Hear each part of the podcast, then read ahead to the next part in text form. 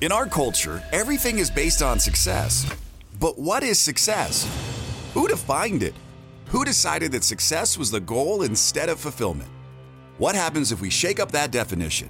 What if we make our own definition of success? My name is Tony Grebmeyer, and on this podcast, I'm going to dig deep into the real stories behind success. Join me as I interview other entrepreneurs who've climbed up Success Mountain and have come back down to share their stories so you can succeed. If you're ready to join a community of other entrepreneurs redefining success and finding fulfillment, go to BeFulfilledLife.com and join the community. Now, let's dive into today's show. 1982.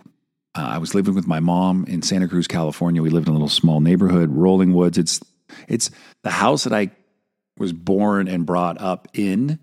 And the end of fourth grade into fifth grade, I had a conversation. I don't know or recall the exact conversation, but I do know it, it, it went something like this Hey, mom, I think I want to go live with dad.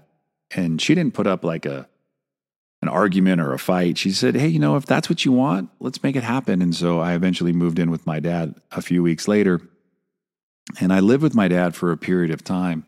We'll talk about some of those life changing moments for me um, in some later episodes. But you know, here I am, you know, getting ready to go into fifth grade. Now I'm going to be at Westlake Elementary School, and I grew up on at my dad's on a place called uh, Grover Lane, and uh, my grandmother Nana, she was just a couple blocks over, so I, I thought it was so convenient for life and everything. But school wasn't like you know a 10 minute walk anymore it was like a 45 minute walk or like a 20, 25 minute bike ride and it was all uphill. And so going to school in the morning sucked. It just absolutely was just dreadful. Um, I'd get dropped off, you know, from time to time. Um, but I also got a BMX bike around that time. And I loved, loved, loved when it was time to go home. Um, man, there was this street off of Bay. You just got your BMX bike, you entered this. It was like in between two major roads, and it was like this downhill dirt. Now it's paved kind of track, and you could ride berms and jumps. And every day you just try to see, you know, how fast could you get down the hill and get home. And some days I can make it home in like six or seven minutes. I'm dead serious. Like you literally got out of school, got on your bike, and just jammed home. And I just get home, and around that time I got a, a Commodore 64 um, and I just, I remember not perfect, but I spent a lot of time by myself. Isolation played a big role in a lot of things in my life. Um, you know, both of my parents worked all the time, busy, busy professionals. I think, like most parents in the 80s, you know, just trying to figure things out, you know, making sure um, there was a lot of uh, you know issues coming up in the 80s um, mortgages were expensive. Uh, inflation was happening. Um, the world was kind of going through some things but my dad uh, was the producer then eventually the executive producer of the miss california pageant uh, for a couple more years and also an interior designer um, and you know it was interesting around this time of my life because um, I just wanted to hang out with this guy. I just wanted to be around my dad as much as I possibly could, but he was gone. And so um, E.T. was out around this time too. E.T.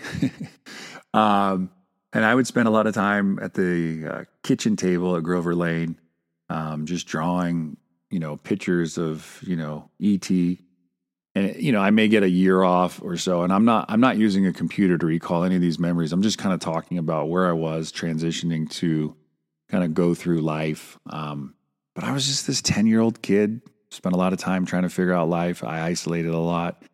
Um, i was getting into trouble because that's what i want to say i did a lot of uh, in 10 through 18 i found myself in trouble often um, one thing in particular, though, I'd like to share.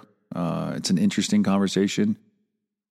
You know, my dad on paper, meaning what I saw, looked like he had his stuff together, his his affairs and business.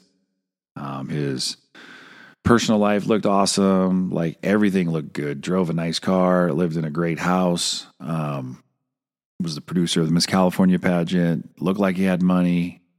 Um, and you know, I told you in a couple episodes earlier that's you know I wanted to be an entrepreneur. I think that's what I ultimately saw for myself, and so I loved being around my dad. But you know, I started you know realizing that to kind of have all these nice things, you needed money. And my dad, you know, had a tab at the local liquor store, a tab at the grocery store.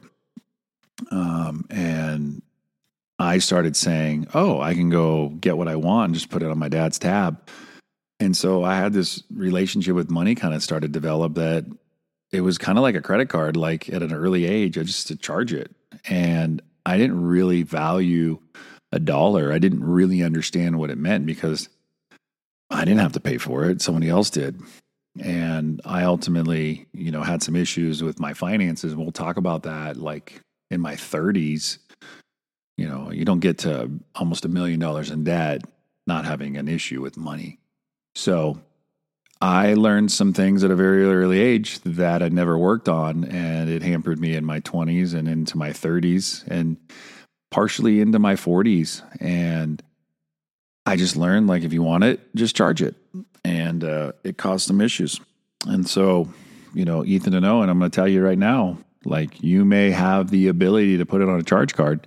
You may have the ability to just buy it. Uh, but the Jay Z quote, you know, if you can't afford it twice, don't buy it once. Thanks for listening to today's show. But before you go, let me ask you a question. How would you like to be the architect of your journey in this game we call life? Take the next step now at www.tonygrebmeyer.com. Enter your details to get the first week of the Be Fulfilled Journal for free. It includes access to our private community of thousands of other entrepreneurs. It'll give you more clarity and freedom in your day, and it might just change your life forever.